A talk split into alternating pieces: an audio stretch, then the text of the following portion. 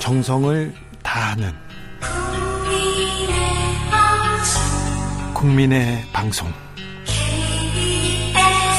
KBS 주진우 라이브 그냥 그렇다고요. 뉴스를 향한 진지한 고민 기자들의 수다. 라이브 기자실을 찾은 오늘의 기자는 은지옥이요. 시사인 김은지입니다. 오늘 준비한 첫 번째 뉴스부터 가볼까요? 네, 오늘 오석준 대법관 후보자에 대한 청문회가 열렸습니다. 지금 뭐, 네, 청문회 열렸죠. 자, 윤석열 대통령이 지명한 첫 번째 대법관 후보입니다. 네, 그렇습니다. 김재영 대법관의 후임 자리에 들어가게 되는데요. 네. 또 이제 윤석열 대통령과 서울대 법대 재학 시절부터 동문이어서 친분에 대한 이야기들도 오늘 굉장히 질문이 여러 번 나왔습니다. 네. 관련해서는 본인이 이제 그렇게까지 친하진 않다라는 취지 이야기들을 했었는데요. 네. 대학교 1학년 선후배 사이라서 학교 다닐 때부터 알고 지냈다. 사법시험도 기간이 겹쳐서 함께 했다는 것 뿐이지 같이 공부하면서 질문을 주고받는 사이는 아니다. 이렇게 밝혔는데요. 네. 하지만 오늘 이제 이런 이야기는 했습니다. 대학 다닐 때도 어, 술을 같이 나누곤 했었고 이후에도 보통 저녁에 만나게 되는 경우에는 술을 곁들이는 경우가 있을 수밖에 없었다라고 하면서요 윤 대통령 결혼식에도 참석한 바가 있다라고 밝혔습니다. 네, 뭐 네, 가까운 사이는 맞습니다. 네, 이제 그런데 이번에는 특히나 이제 행정법원에 근무했던 시절의 판결 관련해서 집중적으로 야당 의원들이 따져 물었었는데요. 네. 관련 판결들에 대해서 좀 준비를 해왔습니다. 네. 특히나 이제 가장 논란이 오늘 나와서 기사가 많이 나왔던 내용은 800원. 네, 800원 횡령 버스 기사를 해고한 것에 대한 입장을 물어본 것이었는데요. 네. 특히나 이제 이탄희 의원이 관련해서 그 해당 버스 기사를 좀 더 추가 취재를 한 것으로 보입니다. 네. 그래서 그 사람이 지난 10년 동안 잘리고 나서는 직업도 못 구했고 막노동하고 쓰레기 줍고 다니면서 다섯 가정을 부양했다. 이걸 알고 있느냐라고 물었다라고 하는데요. 네. 잘 모르고 있다라고 하면서 본인이 이제 논란이 많이 된 것은 알지만 그 부분에 있어서는 좀 마음이 무겁다 이렇게 이야기를 했습니다. 예. 이제 그러면서 이탄희 의원이 이제 또 다른 사건에 대해서 형평이 맞지 않다라는 취지의 지적들을 좀 했는데요. 검사가 면직됐는데 구제해준 사건도 있고 국정원 고위공직자가 향응을 받고 금품을 갈취한 사건도 구제해줬다. 그런데 버스 기사에 대해서는 해고가 정당하다고 이야기하고 이런 고위직 공무원에 대해서는 좀 다른 잣대를 들이댄 게 아니냐 이렇게 지적을 했다라고 하는데요. 네. 이 사건들을 보면 2009년에 불법 성매매 등이 이뤄졌던 유흥 주점에서 네 번에 걸쳐서 85만 원 상당의 금품을 받았던 검사가 면직됐던 사건이었다라고 하고요. 예. 국정원 사건 같은 경우에는 피감 기관으로부터 2011년에 성접대를 받았던 국정원 직원 사건이라고 하는데 그 두 사람은 근데 봐줬어요? 네, 이제 구제해줬다라고 지적을 하고 있습니다. 예. 이제 이에 대해서 오 후보자는 오랫동안 재판하면서 나름대로 가능한 범위 내에서 사정을 참작하려고 했는데 미처 살피지 못한 부분도 있었던 것 같다 이렇게 이야기를 했습니다. 미처 살피지 못한 부분도 있었던 것 같다. 판사로서는 굉장히 사과하고 반성하는 듯한 목소리는 맞습니다. 근데 이제 다만 그 지난 시간에 버스 기사의 삶이 복원되지는 않는다라는 지점에서 네. 비판을 할 수밖에 없는 지점이 있는 것 같은데요. 판결에 있어서 조금 더 다른 잣대에 대한 앞으로의 대법관으로 좀 잣대들은 필요하지 않나라는 생각이 들긴 합니다. 네. 뿐만 아니라 또 서울시교육청 교장 승진에 있어서 현금 500만 원 받았던 인사 담당관에게 그 돈을 줬던 혐의로 벌금형 선고받았던 교감에 대해서도 파면이 부당하다 이런 선고를 한 적이 있다라고 하거든요. 부당해요? 돈은 네. 뇌물을 줬는데. 네, 이제 실제로 이제 이거 500원 이상의 뇌물 공여는 파면이라고 하는 교육청 징계 기준이 법원에 기속하는 효력이 없다. 이렇게 아주 법적인 잣대를 들이댔다라고 하는데요. 네. 하지만 2심, 3심에서는 이게 다 뒤집어져서 파면이 정당하다고 나왔다라고 합니다. 아, 1심에서 이 그 판사님께서 내린 판결이 판결이 좀 부당하다 2심에선 바뀌고 대법원에서도 바뀌었군요. 네, 이제 아무래도 고위직 혹은 화이트 칼라 범죄와 관련해서는 조금 더 덜 날카로운 잣대를 댄 게 아니냐 이런 비판들이 있을 수밖에 없는 상황이었는데요. 그렇죠. 그것 말고도 이제 2년 8개월 동안 연구 용역 자금 2억 7천만 원 횡령했던 대학 교수가 있는데요. 이걸로 이제 주식 투자 이런 데 썼다라고 합니다. 네. 벌금 1천만 원 선고받았다라고 하는데 이 사람 해임도 부당하다라는 판결을 했다라고 해요. 자, 그러니까 검사 검사 국정원 요원 그리고 교수, 또 교수 예, 교장 교 이런 아, 교감이죠. 예, 이런 사람들은 이렇게 한테는 좀 관대한 잣대를 이렇게 들이댔군요. 네, 근데 이 사건도 항소심에선 뒤집어졌습니다. 그래요? 네, 네. 어떻게 판결하셨지? 아, 이 오석준 대법관 후보자는 대법원장이 될 가능성이 내년에 대법원장이 될 가능성이 매우 높습니다. 그래가지고 잘 따져봐야 되는데, 어, 어 부, 부 자들이나 힘 있는 사람들은 변호사를 변호사를 판사하고 맞춤형으로 이렇게 친분이 있는 사람들이 이렇게 어, 고용해 가지고 이 죄를 줄이곤 하는데 이런 분은 아니었으면 그런 생각 그런 것 때문에 이런 전관이나 가까운 변호사 때문에 이렇게 뜻이 바뀌거나 자기의 기준이 바뀌거나 그러진 않았겠지요. 네, 네, 본인도 이제 성찰하겠다는 취지 이야기를 오늘 했다라고 하는데요. 네. 하지만 이제 원심이 상급심에서 이제 그대로 인정된 사건들 같은 경우에는 또 판결 내용을 존중할 필요가 있다 이런 취지의 주장도 했다라고 합니다. 네, 알겠습니다. 네. 어, 말은 이렇게 신중하게 이렇게 공손하게 하는데 어떻게 되는지 좀 지켜보겠습니다. 다음 만나볼 뉴스는요. 네, 윤석열 대통령 취임식 초청자 명단을 둘러싸고 소위 미스테리가 계속되고 있습니다. 미스테리요? 네, 이제 이게 있냐 없냐 가지고 계속 말이 바뀌고 있는 상황이어서 처음에 명단이 없다고 얘기하지 않았나요? 네, 이제 그러니까 이 명단이 왜 논란이 되고 있냐면요. 네? 이제 김건희 여사와 가까운 사람으로 보이는 이들이 초청됐다라는 지점들, 특히나 이제 도이치모터스 주가 조작 사건에 연루됐던 대표의 아들이나 극우 유튜버 그리고는 장모 통장 잔고 위조 공범 이런 사람들이 좀 초청되었다라는 보도가 있어서 그러면 이거 명단을 가지고 와라라고 그렇죠. 언론사와 그리고는 의원실 국회가 그런 요청을 할 수 있는 곳이기 네. 때문에 있었는데요. 처음에는 파기할 수 없다라고 했었습니다. 네. 왜냐하면 개인정보이기 때문에라고 했던 건데요. 하더라고요. 네, 그런데 어제 이제 KBS 보도에 따르면 정부가 윤석열 대통령의 취임식 초청자 명단을 보관하고 있다 이렇게 보도가 나왔고요. 게다가 정부는 각 기관으로부터 공문으로 접수한 초청자 명단을 보관 중이고 국가기록원으로 이관을 추진하고 있다 이렇게 밝혔습니다. 어, 뭐 명단이 나오기도 했어요. 다른 네, 언론사 심지어 언론사의 한겨레 신문이 추가적인 보도들을 한 바가 있거든요. 근데 이제 공식적으로 보관하고 있지 않고 그것은 법에 따라서 다 파기했다라고 했던 건데요. 이게 좋지 않아요. 말이 계속 바뀝니다. 네, 이제 게다가 이제 KBS 보도에 따르면 이제 오영환 의원실 질의에 대해서 어, 아까와 같은 말씀을 했다, 이야기를 했다라고 하는 건데요. 공문으로 접수했던 초청자 명단은 공공기록물 관리법에 따라서 국가기록원을 이관 추진 중이다. 심지어 이제 초청장이 발행된 사람이 구체적인 숫자도 나왔는데요. 4만 4,570장이라고 합니다. 네. 네, 이제 이에 대해서 왜 자꾸 말이 자꾸 바뀌냐 이런 이야기가 나올 수밖에 없어서요. 오늘 국회에 출석했던 이상민 행안부 장관이 실무자가 잘못 이야기한 거다 이런 식의 이야기를 했습니다. 이것도 나빠요. 네, 이제 지금 초청자 명단 같은 경우에는 공문 접수가 있고 인터넷 이메일로 신청과 추천 명단 이렇게가 있는데 네. 후자가 지금 다 파기가 된 거다라는 식의 이야기를 하면서 앞에 이 것들은 대통령 기록물로 이관 작업하고 있다라고 밝히긴 했습니다.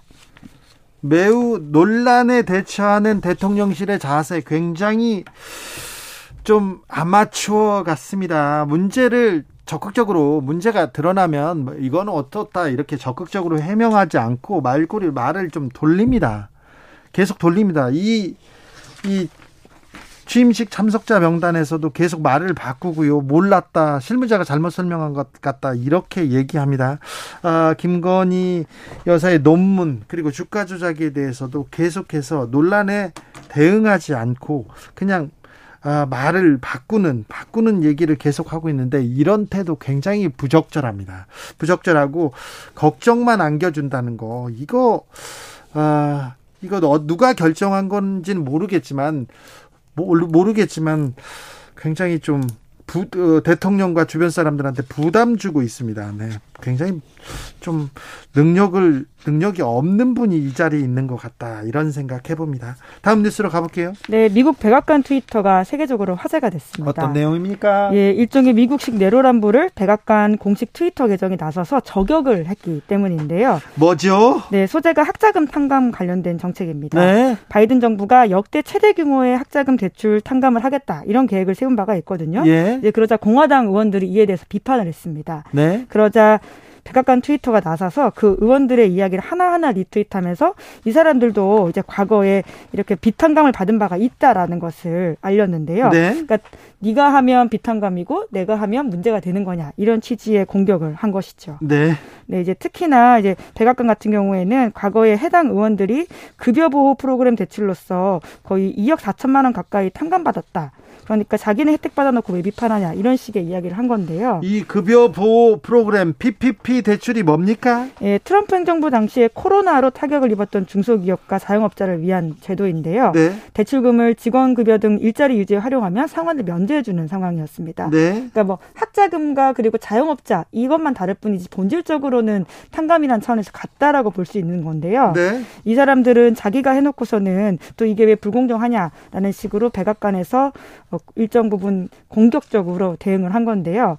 어, 이것들에 대해서는 굉장히 반응이 좋았습니다. 네? 전 세계적으로 77만 명 이상이 좋아요를 눌렀고 27만 명 이상이 리트윗을 했다라고 하는데요. 네? 세계적으로 실시간 트렌드에 오를 정도의 숫자라고 보시면 됩니다. 그런데 그 그럼 의원들도 좀 반발하거나 그러지 않습니까? 네, 이제 계속해서 이제 바이든 행정부 이제 특히나 중간 선거가 다가오고 있기 때문에요. 계속 공격을 하고 있긴 한데요. 하지만 이러한 음, 바이든 정부의 정책에 대해서 또 호응도 그만큼 있는 상황이라서 굉장히 첨예한 쟁점이 되고 있다라고 보시면 될 것 같습니다. 그래요. 중간 선거 앞두고 이런 이런 정책적인 이런 논쟁은 바이든한테 좀 도움이 될 것도 같아요. 바이든이 반등의 분위기를 타고 있는지 음, 좀 지켜봐야 되겠습니다. 네, 아직 11월 달이어서 시간이 좀 남아 있긴 한데요. 네. 경제적인 부분이 좀 잡히고, 그리고는 이런 정책적인 부분으로 쟁점이 선다면 나쁘진 않을 수도 있지만 여전히 불리한 상황이 있는 건 맞는 것 같습니다. 그러니까요. 그러니까요. 네, 수성하는 게 원래 어렵잖아요. 네. 네. 그래요. 그래도 민주당에서는 어, 미국 민주당 바이든 행정부는 뭔가를 내놓고 있습니다. 이 정책을 가지고 논쟁하기 시작했습니다. 네. 우리도 그래야 될 텐데, 우리도 그래야 될 텐데, 우리는 아직 그렇지 못하고 있는 것 같습니다. 문, 윤, 윤석열 정부가 어떤 정책을 놓고 어, 민주당과 이렇게 토론하고 논쟁하는 모습 보고 싶습니다. 기자들의 수다 시사인 김은지 기자와 함께했습니다. 감사합니다. 네, 고맙습니다. 교통정보센터 다녀올까요, 김민희 씨?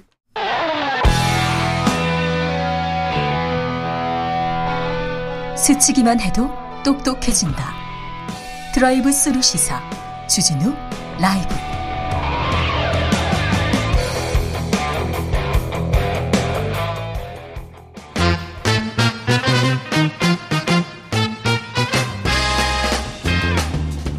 뉴스와 화제 여론조사와 빅데이터로 집중 분석해 보겠습니다.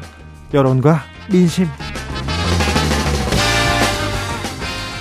이강윤 한국사회 여론연구소 소장 어서 오세요. 안녕하세요. 전민기 한국인사이트 연구소 팀장 안녕하세요. 네 반갑습니다. 네 가을이 왔어요.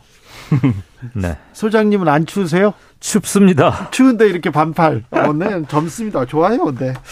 윤석열 대통령이 지난주였습니다. 대구 서문시장 방문했습니다. 예. 근데요, 며칠 후 보니까 이준석 전 대표도 대구를 찾았더라고요. 지금 경상도에 있더라고요. 네. 대구도 찾고. 네. 아, 보수당에서는 무슨 일만 있으면 일단 대구에 갑니다. 예. 네. 거기가 1번지이고. 네. 또 가면 고향이라고들 느끼실 거고. 네.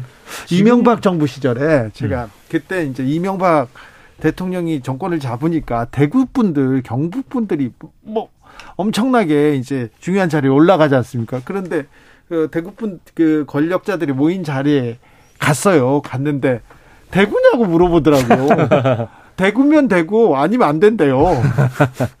그 옆에 있는 분이 아 어머니가 대구야 이렇게 얘기해가지고 이렇게 어, 오 그래 대구야 그럼 대구 이렇게 얘기하더라고요.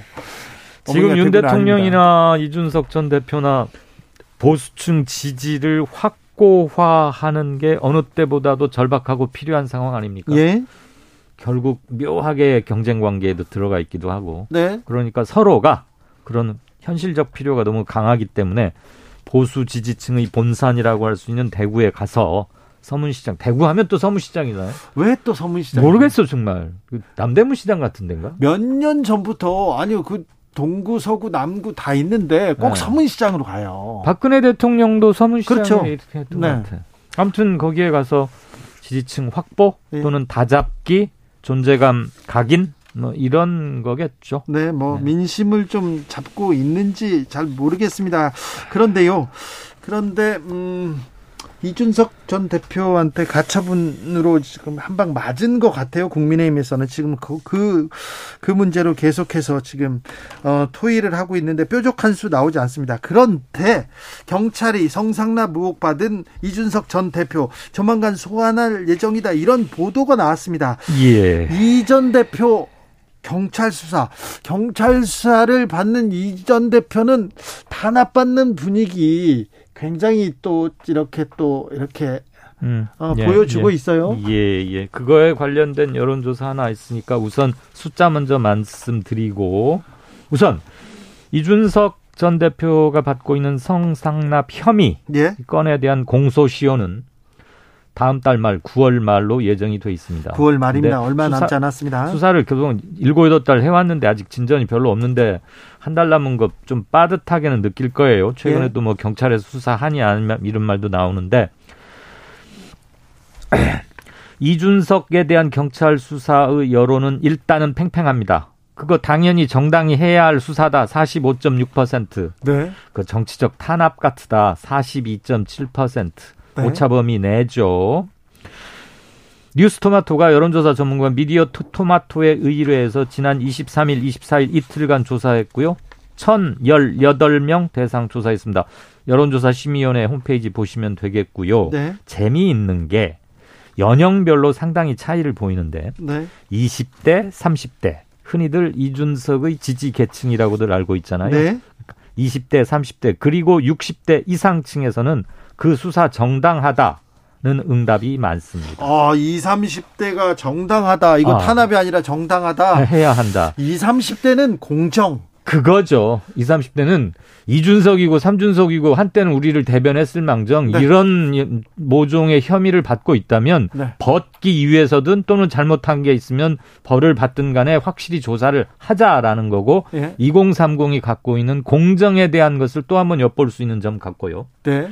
40대에서는 이거 정치적 목적 수사다라는 의견이 상대적으로 높습니다. 참고로 40대에서는 민주당 지지층이 좀 지지세가 강한 것이죠. 네. 지역별로도 재밌는데 서울과 부울경에서는 이 수사 정당하다. 라는 의견이 많습니다. 네. 반면 호남에서는 야 그거 이준석이 꾸짖으려고 정치적 목적으로 하는 거 아니야? 이렇게 확연히 그런 견해가 높습니다. 그래요. 정치 성향별로도 보면 보수층에서는 정당한 수사다라는 응답이 무려 59.7%예요. 네. 보수층에서. 네. 아까 2030에서도 그랬는데 네. 보수에서 59.7이고 반면 진보 아니다. 이거 탄압이다는 29.4. 그러니까 소수점 제하고 이렇게 하면 60대 30. 거의 더블 스코어 차이가 나죠. 반대로 진보층에서는 이 수사 정당하다 32.2. 정치적 목적에 의한 것이다 57.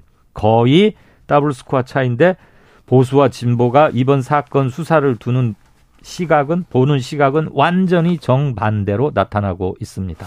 그러면 반면 하나만 네. 더 네. 중도층은 어떻게 보고 있느냐? 정당하다 44.3. 이거 정치적 탄압 같아 42. 우열이 도저히 네. 불, 구분이 불가능한 팽팽함입니다. 그렇다면 그렇다면 보수층 음. 국민의힘 지지층에서는 빨리 이준석 논란, 이준석 리스크가 아, 사그라들기를 바란다. 그렇죠. 빨리 잠재우고 싶은 거고 아무래도 이준석을 좀 꾸짖거나 네. 너 때문에 당이 힘들어지고 있어라고 생각한 분들이 좀 많다고 유추할 수 있죠. 네. 네. 빅데이터로 한번 가봅시다. 네, 8월 22일부터 8월 29일 일주일 동안 커뮤니티 블로그, 뉴스, 인스타그램, 트위터, text mining 기법으로 했습니다. 네. 텍스트 데이터에서 가치와 의미가 있는 정보를 찾아내는 기법을 사용을 했고요. 네. 그 이준석 전 대표 경찰 수사 관련해서는 사실 경찰에 대한 비판이 이 문장으로는 좀 많습니다. 그래서 너무 신중하고 황당하다. 그래서 가장 많이 지금 음, 퍼 날라지고 있는 그런 음, 글이 있거든요. 그러니까 온 국민들 눈과 관심이 이준석 성상납과 증거인멸에 관한 경찰 수사를 향하고 있는 걸 경찰은 왜 모르느냐? 언제까지 방황할 것이냐?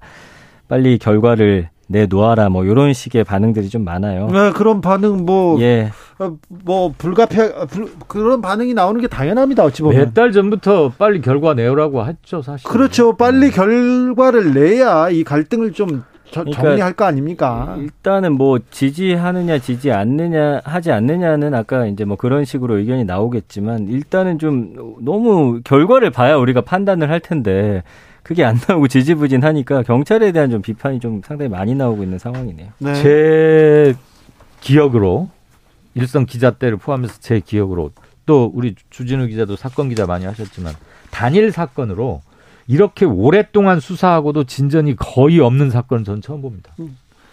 뭐, 등장인물이 그렇게 수십 명 있는 복잡한 것도 아닌데. 네. 거기까지만 말씀. 오래 하고도 내 이상한 결론 내는 경우도 많아가지고 경찰이 어, 많은 수사권, 많은 권한을 받았, 받았어요. 최근에 늘어났죠. 그렇죠. 네. 그렇다면 그 능력을 좀 보여줘야 되는데 이런 사건들 깔끔하게 하나씩 정리해 가면서 자기네들 능력을 보여줘야 되는데 뭐 하고 계신지 잘 모르겠습니다. 경찰 분들 좀 고생하시겠지만 뭐 길어지면 길어질수록 정치권의 눈치를 보는 걸로밖에 국민들은 좀 판단하기 네. 어려울 것 같습니다. 6823님께서 서문시장이 대구 중심지에 있고요. 또 서문시장이 다른 시장보다 규모가 좀 커서 아. 그런 것 같습니다. 이렇게 얘기하시면 잘 몰라서 죄송합니다. 네, 아닙니다. 어, KBS 뉴스 속보 하나 알려드리겠습니다. KBS 전국 노래자랑이 있습니다. 음. 새 진행자의 음. 방송인 김신영 씨가 이렇게 어? 선정됐다고 합니다. 어, 정말요? 그, 젊은 코미디 하시는 여성분. 예, 예. 네, 그런 것 같습니다. 어, 네. 의외의 결정이네요. 어, 왜, 왜 그렇게 놀래요? 아니, 전혀 예상을 못 했기 때문에. 네. 예.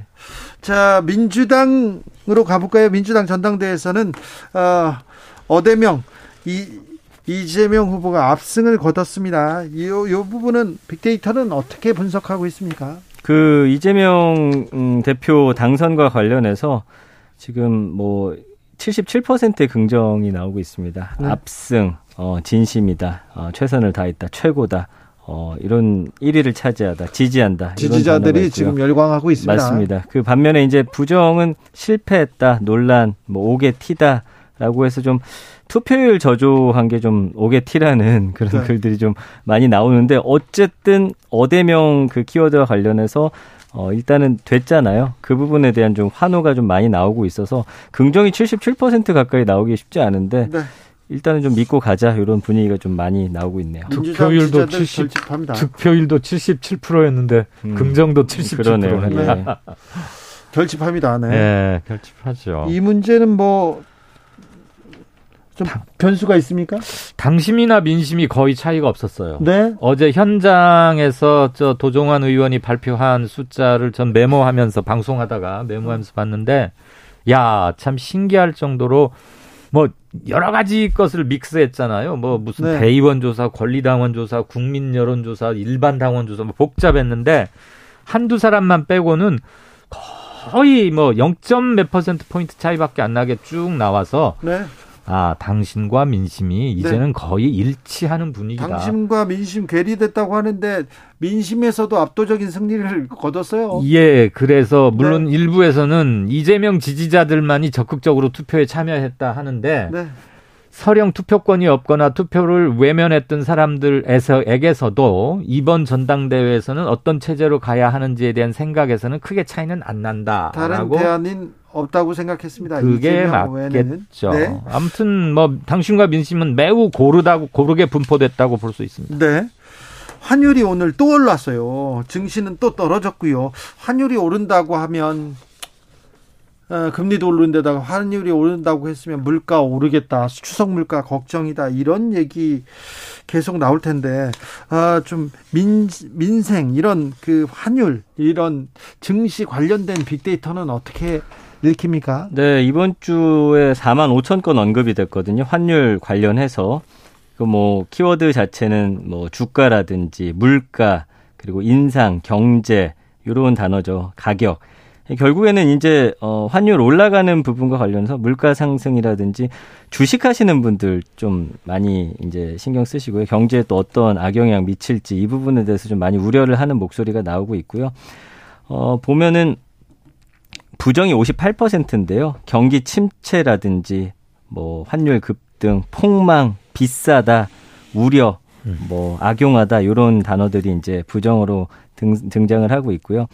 그다음에 뭐 어, 기대라든지 강세 뭐 이런 단어가 이제 나오는데 주식 장가 관련해서 사실은 환율이 최근에는 주식이랑 많이 이제 연결이 네. 돼가지고 왜냐하면 미국 주식도 투자하시는 분들이 많기 때문에 네. 그 부분에 대한 또 긍정 여론도 상당히 있는 부분이 아, 있습니다. 그렇네요. 예, 예. 그 환율이요. 약 한 달 전에 1,305원, 7원 이 정도 였어요. 1,300원 돌파할 때도 아이고 이거 높은데 얘기했어요. 그랬는데 지금 불과 한 달 사이에 한 53, 4원쯤이 올랐어요. 예. 이거 퍼센트로 따지면 어마어마한 겁니다. 이렇게 네. 단기간에.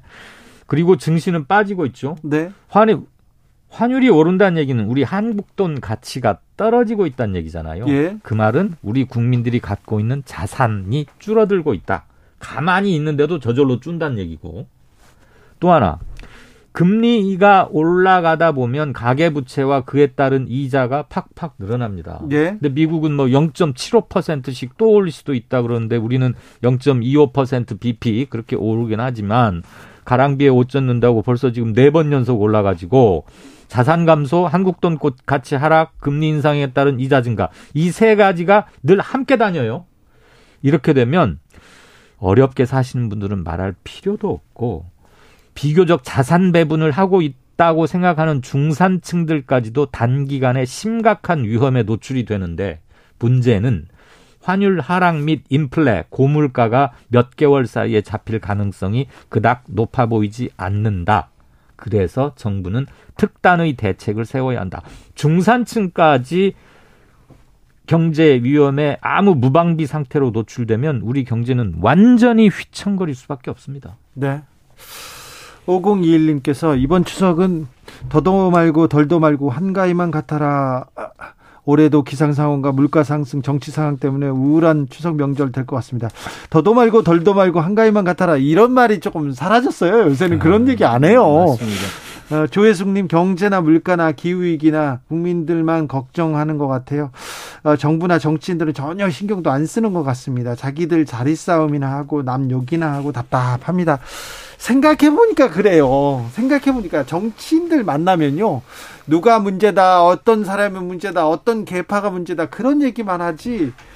국민 민생은 이렇게 좀 관심이 있나 이렇게 생각 생각이 들어요. 김상민님, 손은 누가 키우나, 민생은 누가 챙기나, 정치가 실종됐어요.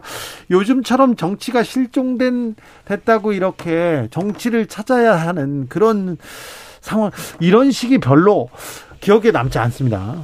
없었죠. 네. 일단 민주당 입장으로 보자면 세 번의 큰 선거를 연패했는데 그 정치적 허탈감이나 실패감이나 상실감이 굉장히 큰채 아, 이제 겨우 새로운 리더십을 만들긴 했지만 네. 그래서 앞으로 어떻게 할지가 중요한 거고 음. 이긴 여당 국민의 입장에서 보면 의욕을 가지고 네. 중요한 정책 한두 개를 내걸고 지금 중요한 건 두말할 필요 없이 우리 돈 가치 하락 방금 전에 우리 얘기한 경제 관련 네. 그거에 대해서 쥐어 짜서라도 뭔가를 내놔야 되는데 아 그만 무슨 가처분 해가지고 주호용 이거 안 돼. 누구도 도안 안 돼. 그러니까 이준석은 또 뭐 비대위원들 또 가처분 신청 내고 막 이러니까 네. 정말로 소를 누가 소가 어디 있긴 있습니까 지금 이게 지금 미디어 환경 자체가 뭔가 어떤 정책이라든지 뭔가를 잘했을 때 네. 얻게 되는 효용감보다는 상대를 깎아내리고 상대가 헛발질했을 때 그 반사이익이 훨씬 좀 많은 구조예요. 그렇죠. 그 이 뭐 SNS도 그렇고 그러다 보니까 사실 정치권 자체도 여기에 좀 몰입이 돼 있습니다. 언론 자체도 그렇고요. 네. 이게 좀 프레임 전환이 좀 필요한데 국민들이 그 관심 가져야 되는데 또 국민들은 욕은 하면서 또 싸우는 걸 또 계속 보신단 말이에요. 그걸 오히려 더 재밌어 하시고. 그러니까 이게 좀 말이 앞뒤가 안 맞는 좀 부분도 저는 일차적 책임은 두말할 필요 없이 정치권에 있다고 봅니다. 예, 예. 서로가 자체 컨텐츠가 없어요. 네. 브랜드 정책도 없고 그다음에 정치인들이 모여서 맨날 니탓남 탓만 하는데 그거 다 재선 눈앞에 그것만 생각하니까 그러는 거예요. 예. 근데 앞으로 선거 2년쯤 남았거든요. 지금부터 뭘 어떻게 하는가가 자기 실질적인 선거 운동인데 계속 누구한테 줄 서야 되냐, 누구 쪽으로 가니, 어떻게 해야 돼, 정치가 어떻게 분화될 것 같아, 북힘은 멸로 쪼개질까, 민주당은 어떻게 될까. 백날 그러고 있어봐야 무슨 그 머리에서 무슨 정책이 나옵니까? 아, 백날 그러고 있다가 이제 첫날 또 그렇게 얘기할 거예요. 걱정 마시고요. 어, 방금 전에 최재형 국민의힘 의원이 그 네. 불법 선거 운동으로 재판에 넘겨졌다, 기소됐다고 이렇게 보도해 드렸는데요. 네. 어, 이분께서 서문시장을 대구 서문시장을 만나서요 만나서 마이크를 들고 정권 교체 해나가겠다 이렇게 이렇게 선거 운동을 했다고 음. 합니다 선거 기간이 아닌데 음. 마이크 유세한 것은 어, 법에 걸려서 선거법 위반으로 기소됐다는 음. 얘기 전해드립니다 김기현 국민의힘 의원이 이재명 대표 되자마자 이렇게 떳떳한 당, 당대표 되려면 직접 해명해라 이러면서 이재명 대표 이렇게 직격했습니다. 이재명 대표와 김혜경 씨 리스크 음. 계속 나오는데 이 부분은 어떻게 될 것 같습니까? 계속적으로 제기가 되겠죠. 소환도 이미 김혜경 부인 김혜경 씨는 소환했고요. 네? 원칙대로 팩트만 가리는 수사라면 누구라도 마다할 정당한 이유는 없을 겁니다. 예? 잘잘못이 있으면 가서 가리면 되는데 네? 이재명 대표 부인 김혜경 씨 법인카드 사용 부정 사용 의혹에 대해서는 여론 조사를 아까 같은 미디어 토마토 뉴스 토마토가 했는데 보니까 국민의 절반 가량 50.8%는 경찰 수사를 부인이 지고 있는 법인카드 부정 사용 혐의에 대한 정당한 수사다라고 국민 둘 중에 한 사람은 얘기를 했고요. 예? 이거 정치적 탄압이 있는 것 같아. 대선 때 경쟁자여서 막 일부러 수사 막 하는 거 아니야 라는 의견은 40.9% 그러니까 약 51대 41걸로 네. 오차 범위는 벗어나서 정당한 수사라고 보는 분들이 좀 많습니다. 네. 8월 넷째 근데 어. 이것도 연령별로 재밌는 게 20대, 30대, 60대 이상에서는 이 수사 정당하다. 40대는 이거 정치적 탄압이다. 50대는 오차범위 안에서 두 의견이 아주 팽팽했어요. 네. 우열을 못 가려요. 그러니까 네. 세대별로 견해가 확 달라요. 네. 음. 네. 이게 이제 그 특정 정치인의 이름을 뺀 사안 중에서 정치 이슈로 가장 많이 이번 주에 언급된 거예요. 그러니까 법인카드 유용 의혹 관련해서 6만 건 정도 국민들이 관심을 갖고 있는데 지금 빅데이터 분석 결과 부정률이 46.6% 수준입니다. 그러니까 나라에 돈이 없는 게 아니라 도둑이 많다. 부정적인 여론이 아까 이제 대표가 당선된 거에 대한 긍정이 높잖아요. 네. 요 부분은 부정이 뭐 아주 미세하게 높긴 하지만 이 부분을 아마 계속해서 공약을 하지 않을까 국민들이 좀 반응하는 사안이기 때문에 네. 예, 이건 계속되지 않을까 싶습니다. 어, 일, 그 사법 리스크가 시작된다고 봐야죠. 됐죠. 네. 이미 소환 수사 소환 됐고 이, 그 다음에는 또 어, 뭐 대표 이재명 대표에 대한 직접적인 예, 수사가 예, 뭐 FC 건, 백현동 건, 대장동 건 등등등이 있죠. 네. 그 옆, 옆집을 선거 캠프로 비밀리에 사용했다는 것은 혐의 없음으로 결론이 나왔더군요. 결론 나와서 네. 이렇게 발표했습니까? 네, 나왔어요. 네. 오늘 속보예요. 네. 네. 이 내용도 또 정해 어, 뭐 들어오는 대로 자세히 저희가 분석해 드리겠습니다. 예. 어, 대통령실에서는 지금 계속해서 어, 비서관들을 내보내고 음. 다시 좀 추스르려고 하는 것 같아요. 예. 그 부분 어떻게 보시는지요? 우선 비서관들 이름 아는 분들이 거의 없어요. 그래요? 수석 비서관도 잘 모르는데. 네. 아, 물론 일을 비서관들이 중추적으로 한 건 맞습니다. 네. 그리고 그 중에 자격이 없는데 이른바 사적 채용이라거나 뭐 한 거 한 게 있거나 아 그런 사람들 유용하죠. 결정적으로 뭐 미스 일테면 그 뭐죠 관악구 신월동의 그 반지하 참사 현장에 가서 이상한 그 카드 뉴스인가를 예. 만든 이런 사람들은 정말 공감 능력이 제로 아닙니까? 이런 사람들은 당연히 문책을 해야 하는데 네. 중요한 건 국정의 커다란 틀과 아웃라인을 잡고 무게중심을 잡고 크게 가르마를 타는 역할을 하는 대통령께서 좀 생각을 바꾸면 그 밑에 비서관들도 거기에 따라가서 따라가려면 하고 또 문제가 있는 사람들은 수시로 바꾸는 건 맞습니다. 네. 뭐 비서관이 뭐 3대째 물러가는 뭐 명문 무슨 대작도 아니고요. 다만 이런 것들이 실질적으로 체감될 수 있도록 정부 스탠스의 태도도 변화하고 정책도 바뀌어야 한다고 봅니다. 대통령실에 대해서도 빅데이터가 좀 읽습니까? 지금 오, 이번 주 이슈 한 6위 정도가 되고 있는데요. 어, 지금 음, 뭐 이실 어 이실장 오수석 체제였던 걸 이제 이실장 육수석 체제로 확대 개편했잖아요. 네. 그래서 여기 실제 빅데이터 상으로는 대통령실 개편 관련해서 뭐 소통, 혼선, 취약, 민심 요런 키워드들이 보이는데 어, 아직까지는 인사 관련해서는 뭐 부정적인 그 기존의 여론을 뒤집고 있는 상황은 아니어서 한 60% 정도 부정적인 키워드로 등장을 하고 있습니다. 네. 대통령 저 인사 개편은 또 어떻게 대통령실 인사 개편은 어떻게 또 반응할지 또 지켜보겠습니다. 네. 아, 여론과 민심 읽어봤습니다. 이강윤 소장 그리고 전민기 팀장 오늘도 감사했습니다. 고맙습니다. 고맙습니다. 네, 주진우 라이브는 여기서 인사드리겠습니다. 돌발 퀴즈의 정답은 아르테미스였습니다. 아르테미스. 그리고 저는 내일 오후 5시 5분에 돌아오겠습니다. 지금까지 주진우였습니다.